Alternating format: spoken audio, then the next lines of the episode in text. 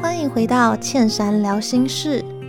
你是不是跟我一样，生命中有许多解不开的疑问，或者是突然顿悟的启发？这里就是我的秘密花园，我把所有的想法抒发在这里。充饱电后，我们一起努力向前走吧。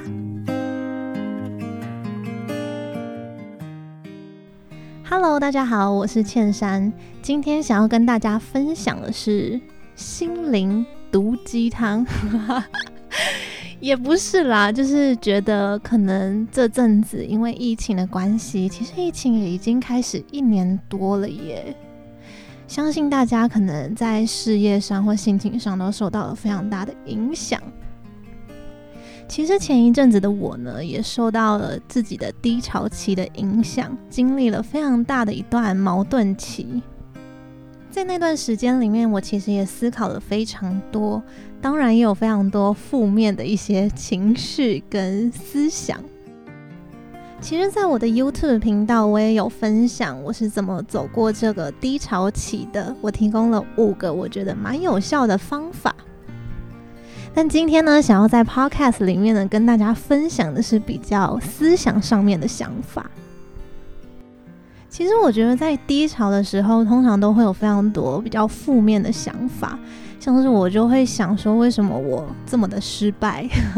为什么我的事业现在会遇到瓶颈？然后可能有一点怨天尤人的成分也会有吧，会觉得为什么大家可能没有办法理解我？那接着呢，又会开始自我怀疑，觉得哦，那可能是我自己有问题。再接着呢，我可能就会开始怀疑这整个世界。然后那一阵子我就很常会问我身边很亲近的朋友，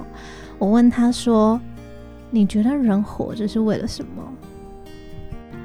我觉得活着的意义是非常重要的一个议题，那也是因为我现在的价值观让我觉得好像活着没什么意义了，我才会问出这样子的一个问题。虽然我是问别人这个问题，可是我觉得其实最终你要找到那个答案还是会来自于你自己。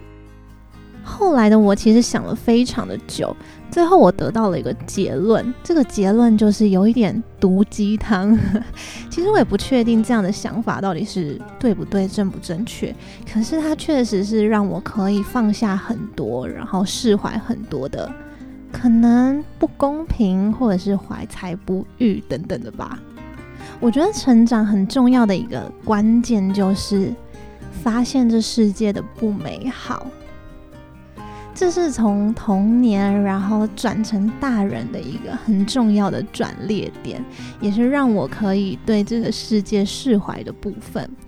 因为这世界从来都不美好，所以我怎么会奢望它是一个快乐 happy 的故事呢？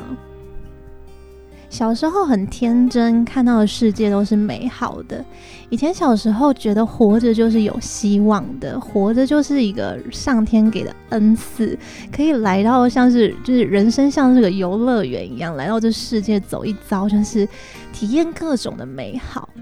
可是长大后才发现，很多的不公平，很多的遭遇，其实都是来到这世界上你需要承受的苦难。很多不知道为什么的不幸运，有时候就是会发生在你身上，你需要承受那个巨大的痛苦，承受那个很大的悲伤。我觉得我曾经的低潮可能也是来自于我想象中的世界和实际上的世界，这两个之间的落差让我一时间没有办法接受。现在的我觉得要让自己好过一点的方式，就是要学会去接受接受那些你不可控的东西，接受这世界就是这么的糟。当你知道这世界就是这么的糟，你就不会对它有过度的想象，反而因为你知道这世界这么的糟，所以你会开始去改变你自己的想法。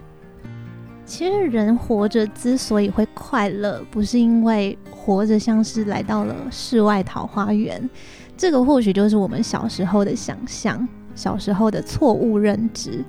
但事实上，人活着最快乐的事情是，即便你知道这个地方不是世外桃花源，它有美好的，也有难过的，有彩色的部分，也有黑暗的部分，可是我们还是可以在这块土地上建构出属于我们自己的快乐。所以改变这件事情其实不是改变世界，反而是改变自己的想法。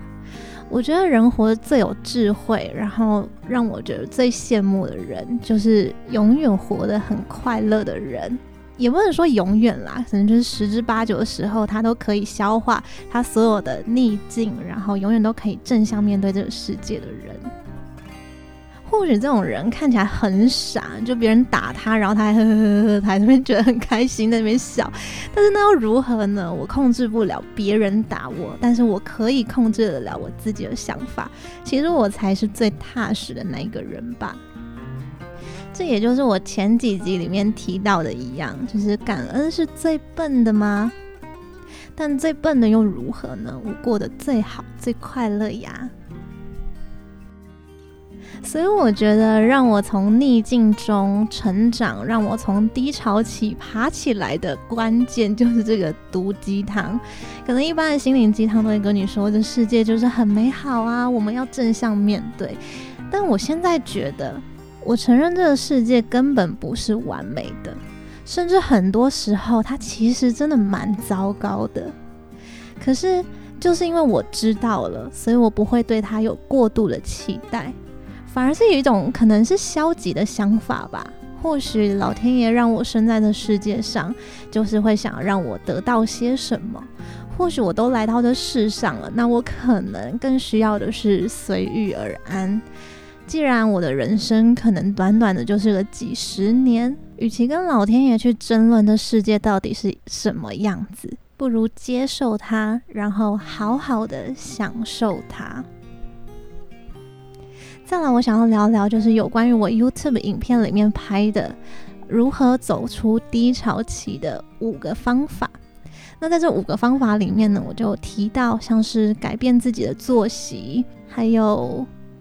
整理房间，或者是追剧，追一部职人剧，或者是改变自己的目标，最后一个是和自己对话。我觉得详细的内容大家可以有兴趣的话可以到 YouTube 频道上面去看，但我今天想要强调的是有关于第一个改变作息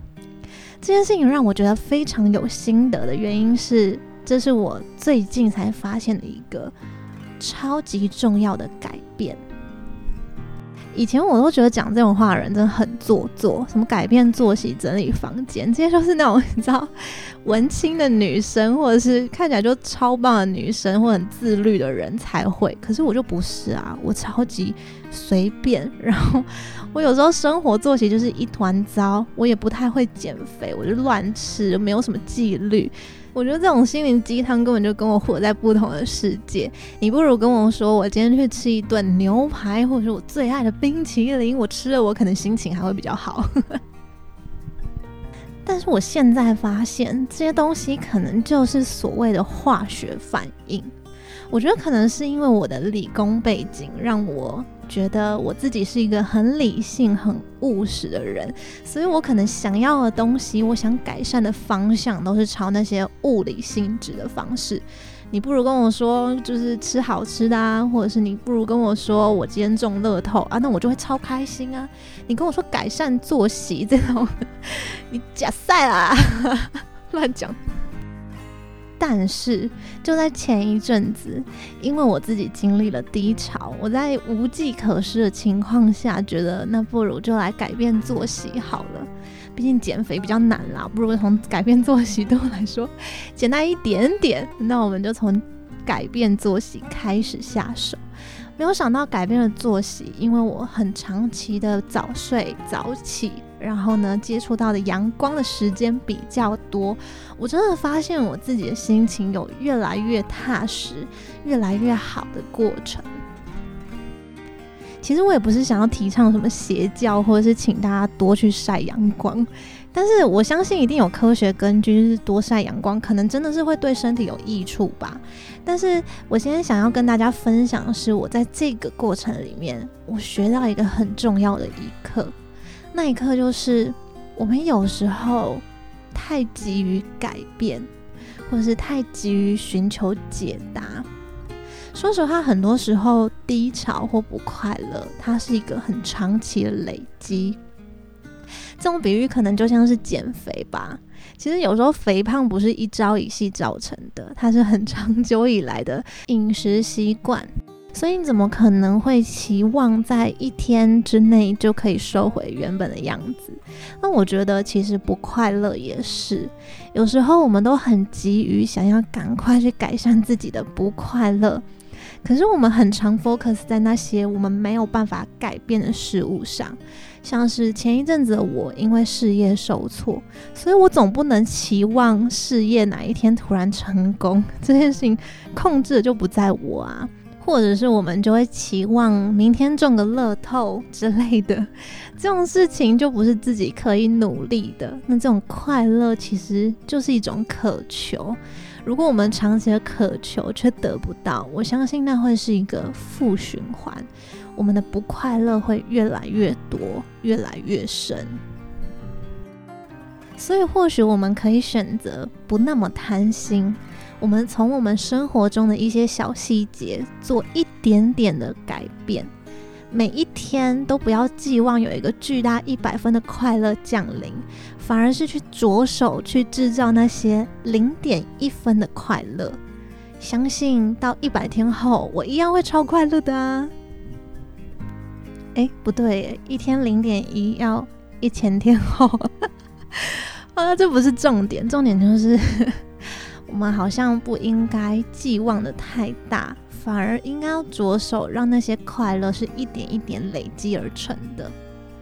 这些就是我在改善作息里面得到的很大的心得。其实我在改善作息的时候，我根本也没有想过我会获得这么多，可是在一天又一天的改善作息，每一天都过得更踏实的时候，我觉得我的快乐其实不是从天而降的，反而是更踏实的，是每一天一点一滴所累积成的。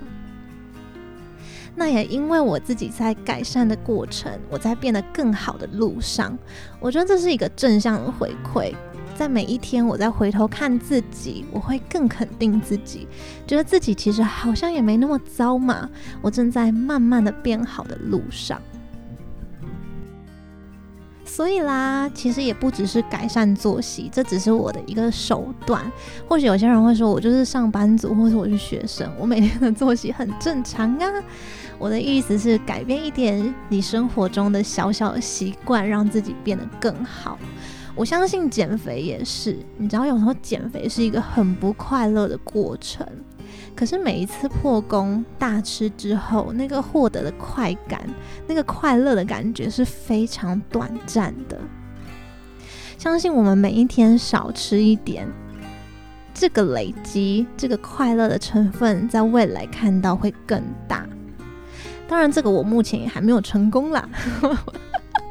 这真的是毒鸡汤欸，就是你知道理想很现实，欸，理想很饱满，现实很骨感，这就是这个部分。有时候道理懂了，真是不一定做得到。希望有一天我也可以减肥成功好啦，这就是我这一次的分享。那其实在我的 YouTube 频道里面，那一支如何走出低潮的五个方法里面，还有提到其他四个我觉得也很重要的方法，像是打扫房间，像是看一部职人剧。我觉得追剧对我的低潮期帮助真的非常的大，每一次我都觉得啊，心情好差，好想要平复，可是又觉得追剧一次要花太久时间，所以我一开始都会觉得先不要追剧好了，先试着排解。最后我都发现其实还是追剧比较快其他还有像是转换目标，或是和自己对话。如果有兴趣的朋友，也非常欢迎大家可以到 YouTube 上面搜寻茜珊。那喜欢我的 podcast 频道，别忘记帮我按下订阅。如果是 Apple Podcast 的朋友呢，也别忘记帮我点下五颗星的评论，诶，五颗星，然后底下评论，谢谢大家。那如果想要支持茜珊的频道呢，也非常欢迎大家小额赞助茜珊。那在我的资讯栏底下都有附上赞助的连结。谢谢大家啦！每一次收到大家的回复还有评论，都会让我觉得心情暖暖的。然后在这边稍微小小的告白，就是在我的赞助里面，其实也有收到大家的一些匿名的话，这些话对我来说真的是很莫大的鼓励，让我觉得心里也暖暖的。让我们继续互相陪伴下去吧。那我们下集见喽，拜拜。